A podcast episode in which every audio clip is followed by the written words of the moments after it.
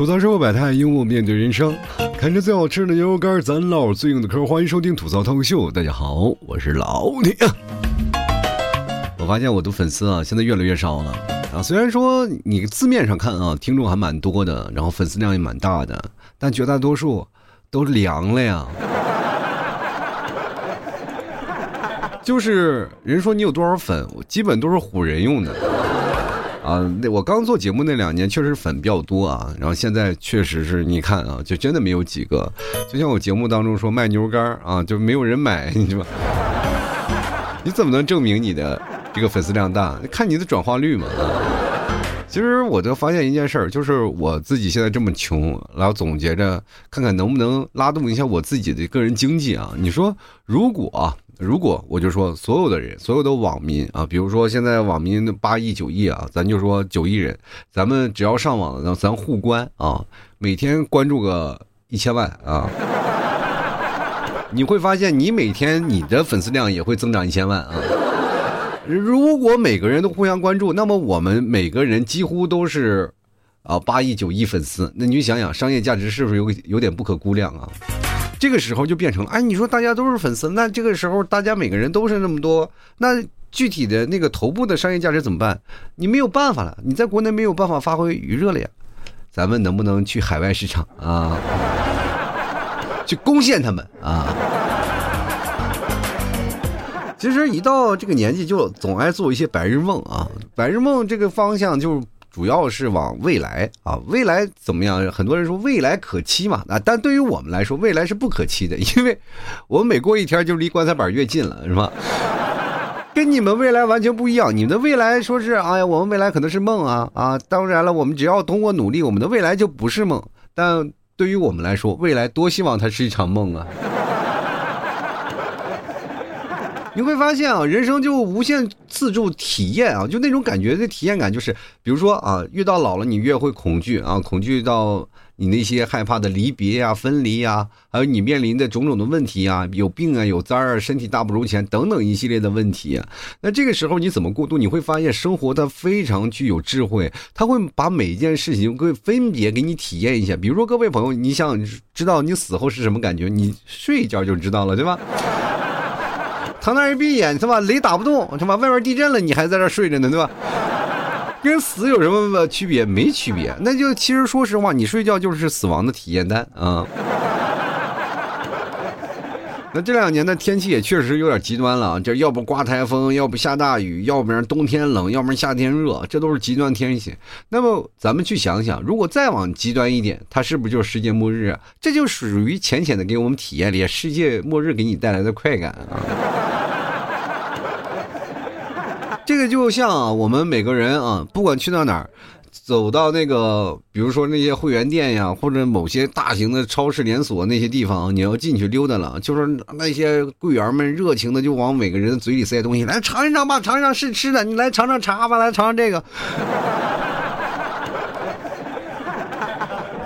我记得以前我就经常去那些会员店啊，就是转啊，因为我没有卡嘛，但我朋友他们都有啊，然后我就让他们把副卡给我，我就去那儿溜达。反正我也不买，说实话，你要是真让我买，我也买不起。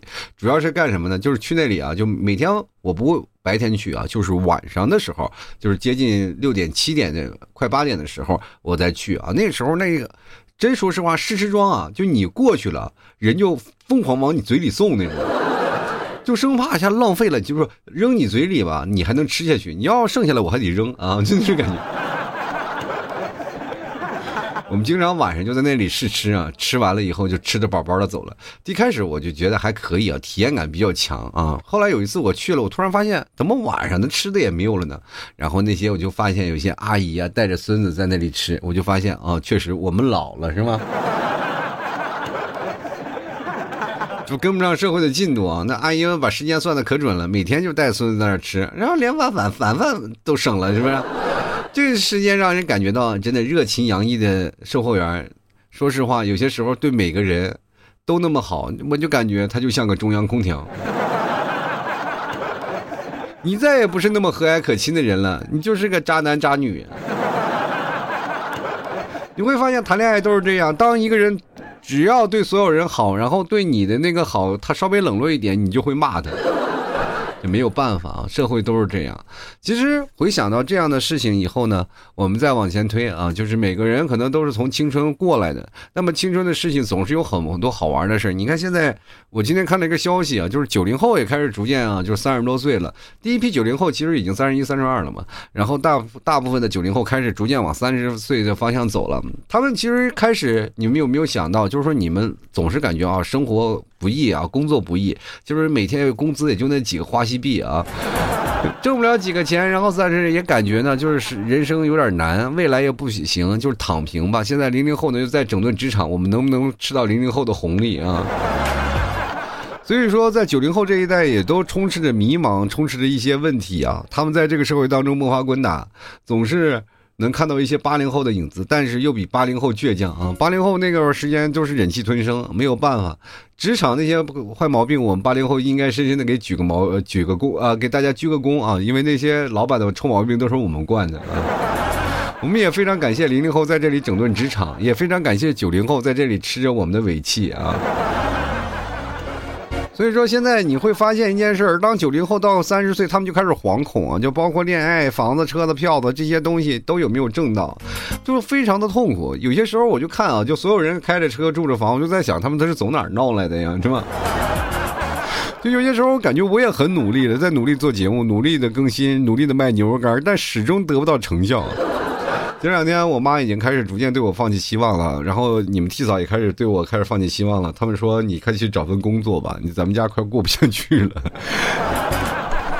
然后我也在想，反正这件事情也慢慢我在给自己那个提上日程嘛。过两天我送外卖去，实在不行呢，我就看看这个打个零工啊，去给人闹电焊去。其实曾经咱们在年少轻狂的时候，谁也没有。那种就是说颓废的架势啊，谁都有一腔热血，都想要把这腔热血呢洒在你热爱的工作岗位上。结果呢，我热爱的工作岗位太多了啊，以至于造成了，就是说实话，我是现实当中的暖男，但是工作当中的渣男啊。就是在工作当中，确实有些时候你干时间长了，你就总感觉特别害怕一成不变。其实往往人们追求的，就比如考公务员啊，考一些呃国企编制啊，大家都希望的就是一成不变。但是我反而就特别害怕一成不变的生活。当你在一成不变的生活里生活以后，你会发现，你的感觉生活没有了激情，往往你就会感觉到你二十年后还是这个样子。对我来说是一件非常可非常可怕的事情。但是我对节目我就奇了怪了啊！这个节目这件事情。好多人都劝过我，就不要做了。然后我这这么多年，我居然坚持了，都已经做了十几年了。我都没有想到，我居然能对一件事情热爱到十几年，而依然没有去减丝毫啊！依然现在我热爱就是坐在麦克风前讲话的事情。但是有一点非常奇怪啊，就是哪怕你做了十几年，但是你也没有发现你主主持功力有多么好的，是吧？有些时候在人前说话，我他妈有点犯怵，是吧？你想想想，其实，在这段时间，你会回忆起啊，在上学那段时间啊，大家住集体宿舍的时候，一帮人每天在那儿光着屁股在那聊聊什么，聊社会啊，聊以后未来发展呀，聊现在的目前的竞争环境，大家对未来的生活都是充满着一腔热血啊。当后来你看毕业多年，大家一起再重新聚会的时候，那哥几个早也没有了一腔热血，一腔热血，人都说了，人往上顶嘛，往上顶了，那都是脑溢血啊。结果那个血液啊就没有顶上来，但是脂肪上来了，一个都顶着啤酒肚，肚子非常大，都被社会磨练的。其实很多的人说了啊，就是在生活当中，你说磨练出这样的啤酒肚是谁造的呢？是不是都是你们？我跟大家讲，没有办法，只要但凡到了三十岁以后，你的身材就很难控制住，你的肚子就会起来。以前我做运动员的时候，我八块腹肌啊，完事。你看，我一直没有想到我会胖的一天嘛。那么现在统一了，自己也就信任了，是吧？我根本不敢想象，我这那个腹肌居然能 就完完全就没有了，就成了个大肚子。然后这也是让我没有办法的一件事啊。哥几个上学的时候啊，天天在那个床上，就是上下铺，还在那练单杠呢，在那啊每天健身呢。结果到现在一看，哥几个膀大腰圆的坐那里，一个个一个比一个肥啊，上了五花肉都不知道从哪个肚子上切下来的。你说上学的时候也确实想胖也胖不起来。你看，打开每天家里煮方便面嘛，但凡煮方便面，面里带着秘制酱包的时候，都肯定要看看有没有人进来才敢打开，否则的话，分分钟就给你消灭了。一般大家都吃的什么？都吃那种，就是只有一袋儿这个什么那个面儿啊，那面的那种方便面啊，那调味料就是什么咸盐味精啥的那种，几乎就只有这种。但凡带料包的，这基本都是过好日子的。所以说，在那个时候挺难受啊，就是感觉啊，每天吃不上喝喝不上，每天饿着。大家如果听节目听时间长的，大概也都能知道我当时候饿的是怎么样啊。我真的毫不夸张的说，哥几个饿在那里翻白眼。校长一进来，以为要躺了好几个木乃伊呢，你知道吗？但是仔细一看，身上裹的是被子，不是那个木条啊，不是那个棉布条。然后校长突然啊放下心来了啊。都不要求你去上课，你就在这里静养就行。这有些时候甚至是校长还说，要不然给你们发点奖学金嘛啊！当然这也是痴人说梦啊。半夜醒来的时候，谢谢校长一看，突然发现啊是个梦是吧？你看现在哥几个都膀大腰圆的，包括现在很多的年轻人都胖啊，身材身材都胖。我记得我有一个姐们儿，前两天跟我说我。嗯，然后一开始她老见面让让我请她喝奶茶啊，然后我就说实话我也请不起，我就劝她不要喝，喝奶茶胖。然后最后她就听到这个心里了，就在那说啊，呃，前两天我们一起吃饭的时候说，哎，你怎为什么不点杯奶茶？他跟他跟我说啥？他说那个把奶茶戒了，要减肥。但是我就想特别想提醒他的时候，你就想就是在奶茶没有发明之前有没有胖子？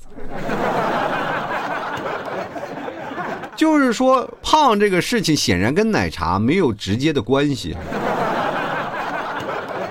所以说你就放心的喝，啊，除非有一件事情，比如说大家在某个年代啊都是没有胖子的，这整个年代里都没有胖子，那那个年代在哪儿呢？远古时期啊，你就看远古时期是哪些方面，大家只吃肉，那你也只吃肉，你肯定就瘦，对吧？那过去没有什么草果子吃，是吧？大家都是打猎啊，吃肉的群居的那个社会啊，那都是那个时候都部落。所以说，各位朋友，咱们回归原始，自然就瘦下来。天天吃牛肉干，那不比什么都强，对不对？其实人生啊，总感觉像被某个东西束缚着。虽然说我们现在随着年龄长大，比如说像九零后，现在开始突破三十岁了，你们开始逐渐的生长，逐渐的成熟，就会感觉在生活当中会有一件无形的枷锁在你扣着。这个枷锁就像拉着你。我跟大家讲，这个枷锁你看不见，但是具体它是谁拉的，你还不太清楚。它就像一个什么感觉呢？就是像你在床边啊，在那儿玩游戏。对吧？玩游戏，但是你总是不能找到一个舒服的姿势去让你坐直了，躺在床上去了。你永远要侧着身去玩游戏，为什么？因为充电线伴着你呢。然后你只能是吧，是吧？就在那翻过身，等它充满了以后，是瞬间从这个床头滚滚滚到床的另一边，你就突然发现人生是自由的，是吗？手机它暂且它有一个充电线连着，你至少还知道有个东西它束缚着你。但是生活当中有很多的东西束缚着你，你反而不知道。啊，有可能有亲情啊，有工作呀，是吧？有爱情啊，还有一些什么家长里短的朋友之间的友情，其实都很难去界定、去区分这些东西到底谁才是捆住你的手脚。但是你明知道到了，如果说你有一年像我们八零后到现在已经悟了啊，就是已经知道了我们什么时候捆住我的手脚了，我只要把这个手脚放开了，我就可以大干一场了。那么你也没有办法，无从下手。当你下手了，就说明你这个人就不配为人。人就说你不是人啊。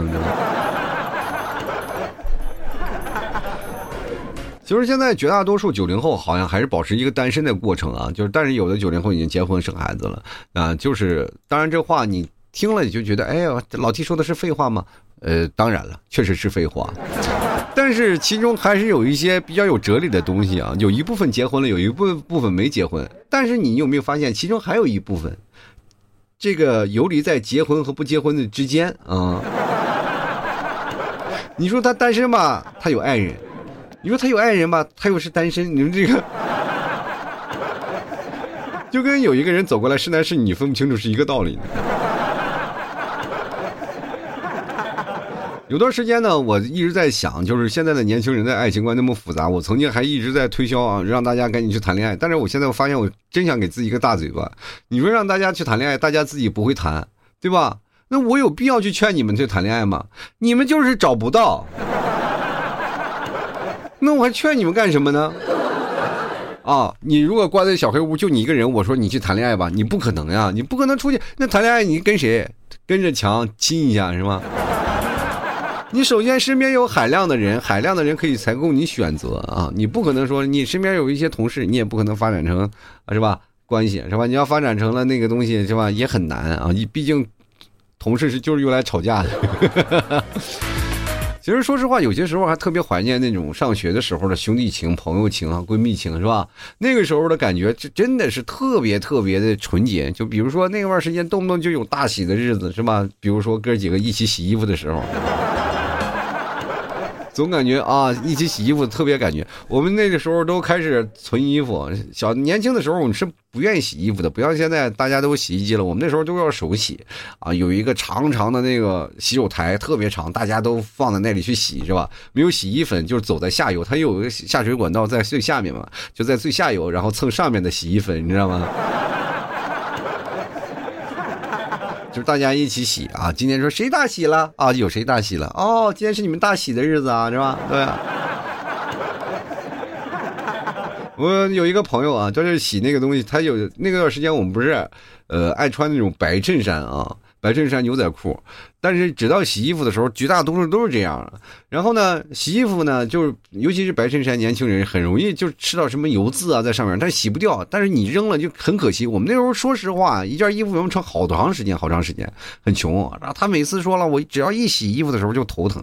然后我就给他提了个方法啊，这这个方法特别管用，大家以后也可以借鉴一下。就是你在洗衣服的时候啊，你吃点止那个头疼药啊，可能就不那么疼了。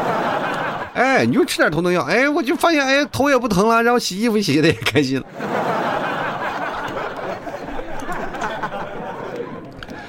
其实我们各位生活就是这样啊，就是如果你一个人啊，生活其实也可以慢慢的变好，变得强大。就是生活当中你要消除这种，就是啊，我。我一个人很难过呀！我一个人如果要一直是一个人的话，我人生就毁了。这种其实它就是一种恐惧。你直面啊，直面就望望向我，就是现在过好当下。我不要恐惧未来，未来自然有相相应的人就来了。大家不要去恐慌，不要去焦虑。有问题咱去解决问题啊！你如果没有问题的话，你就是发生点问题，咱就再把这个问题解决了。你会发现一件事情，就像我们上学做数学题一样，举一反三。你把这些东西做好了，当未来发生这样的事事情，你才会同样去处理。你比如说，像现在有一个问题啊，就是很多的人会出现一个什么概念，就是我没有处理过这个问题，我就会很惶恐。但是我在这个事件当中一直在走。但是俗话说。这个常在河边走，那儿不湿鞋的。就比如像老 T 这个人啊，我现在的驾照都是永久驾照了，我开车十几二十年了啊，就十几年了。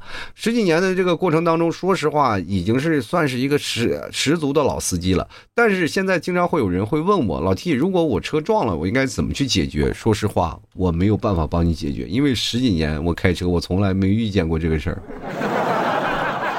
我连报保险我都不会啊。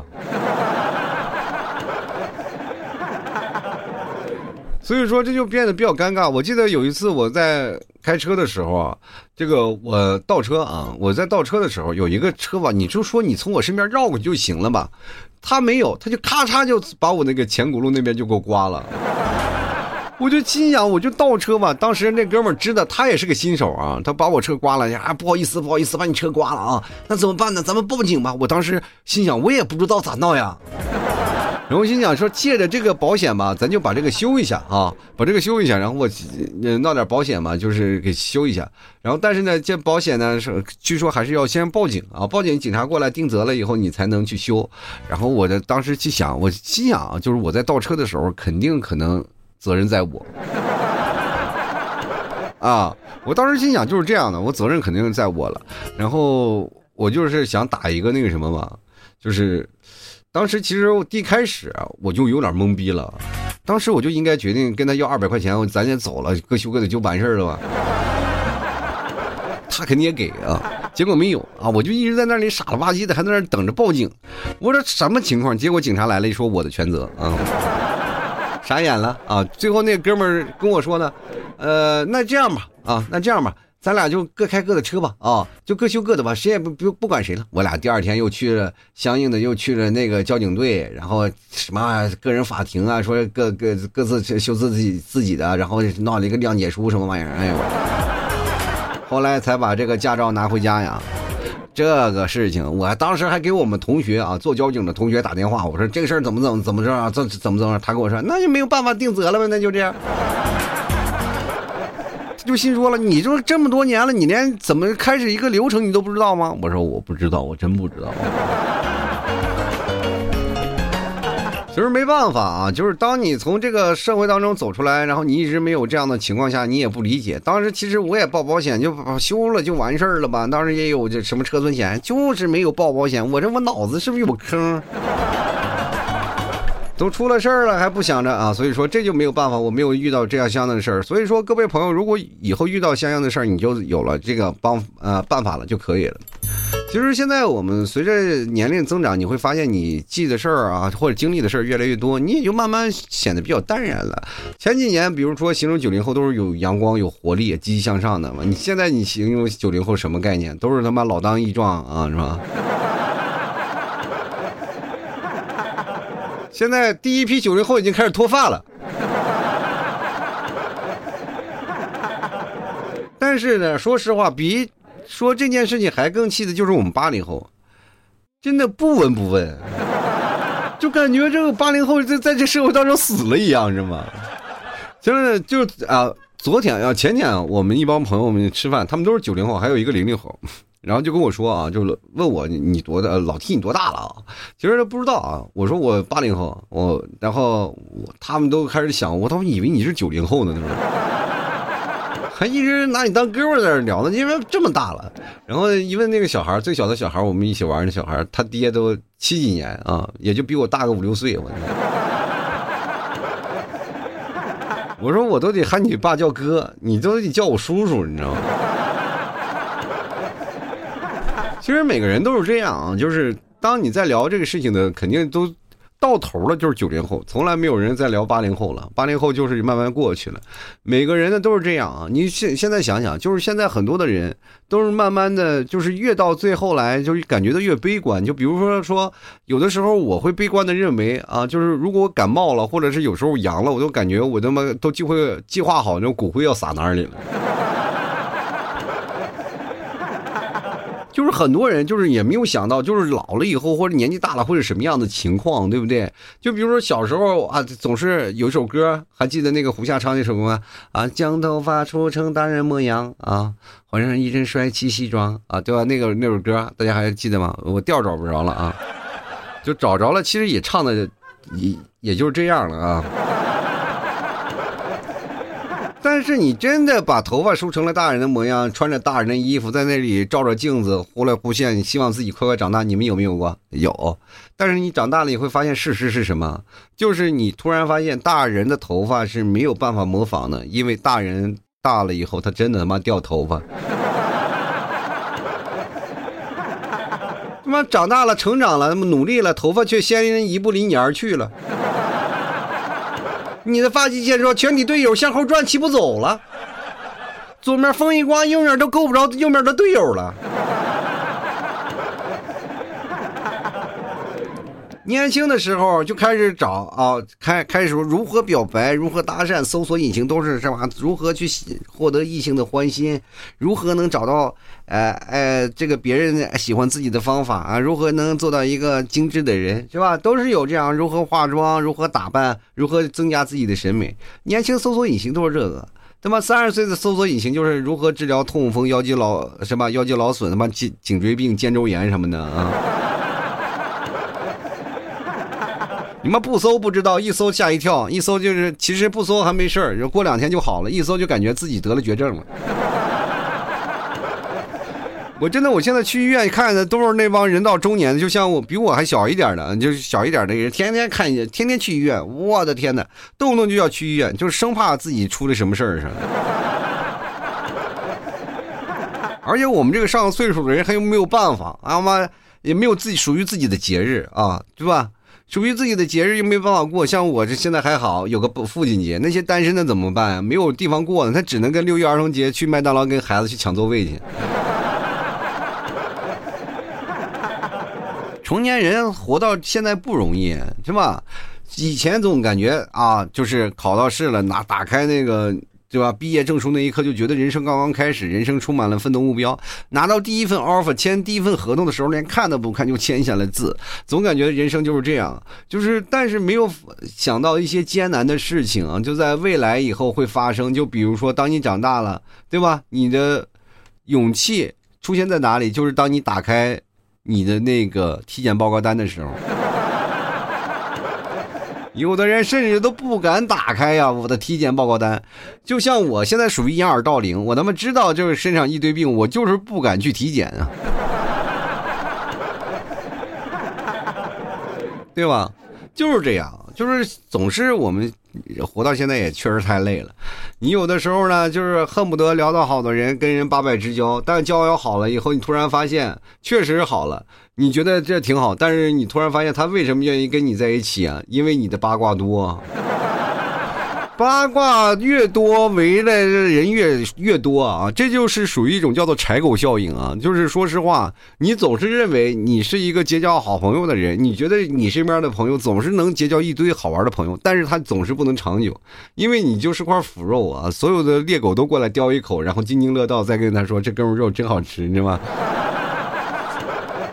吃你肉，食你血，然后还把你最后闹得整的骨头都不剩。其实绝大多数人不信任社会、不交朋友、去社恐的人，觉得最根本的原因就是这个，他没有办法识人，不识人呢就没有办法啊去应变一个人是好是坏啊。最后呢，如果把自己真情流露给一个骗子，反而到最后被人欺骗啊。其实这种。体感是非常不好的，会让人对这个社会丧失信心。绝大多数社会，就是我跟好多人聊过社恐的人，他们多多少少都有这方面的一些问题啊，就可能被背叛过呀，或者被人说过呀，他觉得一个人挺好的。其实这个事情不管是怎么样都是啊，就是如果越社恐的人也会容易出现一个问题，当你进行了一些事情了以后，你就会研发出很多的那种后遗症，对吧？两人彼此老远的见面就是熟人，但是又不知道怎么开口，都是各自低着头在那玩手机。最可怕的就是上厕所的时候，你碰见熟人，你就崩溃了。俩人在厕所都不知道在聊啥，你总不能跟人家说你也尿着呢，尿着不可能，总是不能说你吃了没啊，对不对？那也总不可能，夸一一辆火车过去了，我一辆火车过来，哔哔哔哒哒哒哒哒哒，不是。所以说，人生嘛，就是在这里，你就是有些时候尴尬就很尴尬。比如说，像我记得有段时间最尴尬的一次啊，经常就会碰到熟悉的人，哎。点个头是吧？点个头。但是公司里的如果洗手间，你总是能碰见认识的人嘛？这大家都是边尿边聊啊，是吧？一点不尴尬。但是你在陌生一个环境碰见一个人，啊，你也在这儿呢，哎，你也在这儿在玩啥？就感觉在厕所聊天特别尴尬。我记得我有一次碰到过啊，就是在一个商场里，商场里在这遛弯的，然后我上厕所了，上厕所就在那儿，我在第一个厕所位啊，然后中间还隔着两个人，然后那个我一个朋友在第四个厕所位，然后他先看见我的，说，哎。老天，我然后我说，哎，你也在这儿？你有没有感觉，就是四个人一开始是笔直的，结果我俩这头向前倾，为了看见彼此嘛，我俩就隔着两个人在那儿说话。但是中间这两个人尿了很久，我不知道为什么啊，就是尿了很久就不出来，可能我俩说话让他们感觉有地方一紧，你知道吗？就是两个人，那两个人明显也是属于社恐，尴尬的恨不得自己钻那个尿池子里啊，就。但我俩人两个社牛在那疯狂在那聊啊，各种事儿啊，我俩聊聊了半天，最后我俩都提着裤走了，那哥俩还在那尿，我的天哪，真是！你就想人生当中这些事儿啊，就是好的事儿、坏的事儿，你肯定跟你自己的好朋友聊，是吧？你的好朋友总是关心着他，但是说着最狠的话，比如说你见着你朋友，肯定说你又胖了，你又损了，你又你又坏了，你又变得二逼了，是吧？但是你往往一些很多很好的朋友，你还要这个就是怎么说呢？就是两个人彼此寒暄呀，还要变得比较客气。其实我现在也经常在评论里啊，就是很多的时候我发个朋友圈啊，大家来聊天，我发现也开始变得比较客气了。我发现是这样一件事情啊，就是尤其是有的人会发那种的，是吧？尤其是像我在发一些什么牛肉干啊、牛牛肉酱那个。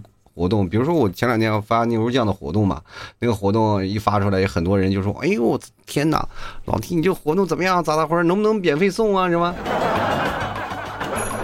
我说：“你怎么舔了个脸这么说的啊？咱俩很熟吗？”恨不得当时就给他拉黑了。其实我，你有没有发现，很多的，其实你的朋友都。藏在你这个最珍贵的这个通讯录里啊！你在通讯录里慢慢找，你会发现你会能找到很大的朋友。其实人到了这个三十岁往后呢，就是越来越孤单啊！大家都开始孤单了，没有办法了。就是像有些时候呢，我跟一帮朋友在一起，我确实是穷，但是有些时候我们一起吃饭的时候，我也抢着买单。但是没有办法，有一点就是存在，就是我人老了，那么手机也不年轻，就是有些时候也不是说怀旧吧，就是新的确实换不起。就别人买完单了，我那个付款界面还没打开呢，就是真的属于变相的，就是属于掏钱包，变相掏钱包。现在呢，我跟大家讲，人他上岁数就会。体有不一样的体感啊，就比如说天现在天气马上快凉了嘛，就是以前我们就是要风度不要温度，年轻人总是不要风度啊，这个啊只要有风度好了，管它什么温度冷不冷的，从来没有穿过棉毛裤啊或者是秋裤这一些东西啊。现在呢，就是一天稍微一凉，那家伙棉毛裤秋裤那穿的咔咔就好了，就是夏天都已经囤好了，就等着降温了，是吧？特别有意思啊。就是天一凉了，恨不得就把所有的东西就全穿上了。现在年轻人爱保暖，我记得我听过一个朋友，他也是九零后，说过一句最经典的话：自从穿了这些秋裤、保暖裤，我突然发现这个东西是真的香啊！就是既然没有人看见，何必呢？我又何必在这挨冻呢？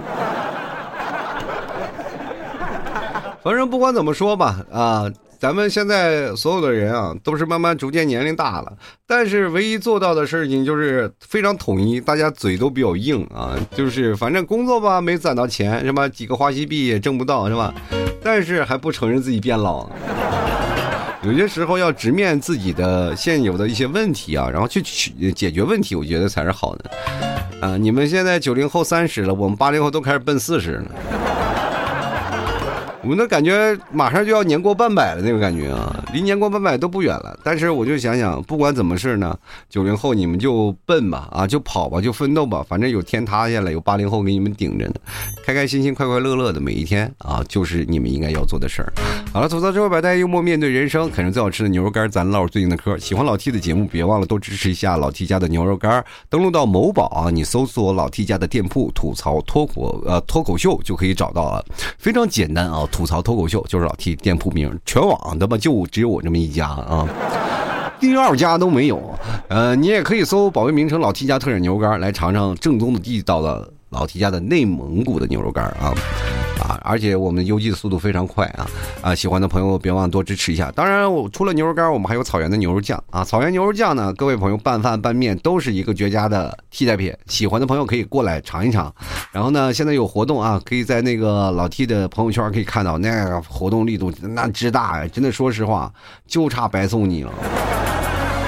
真的非常非常多，买的越多送的越多啊！喜欢的朋友别忘多支持一下。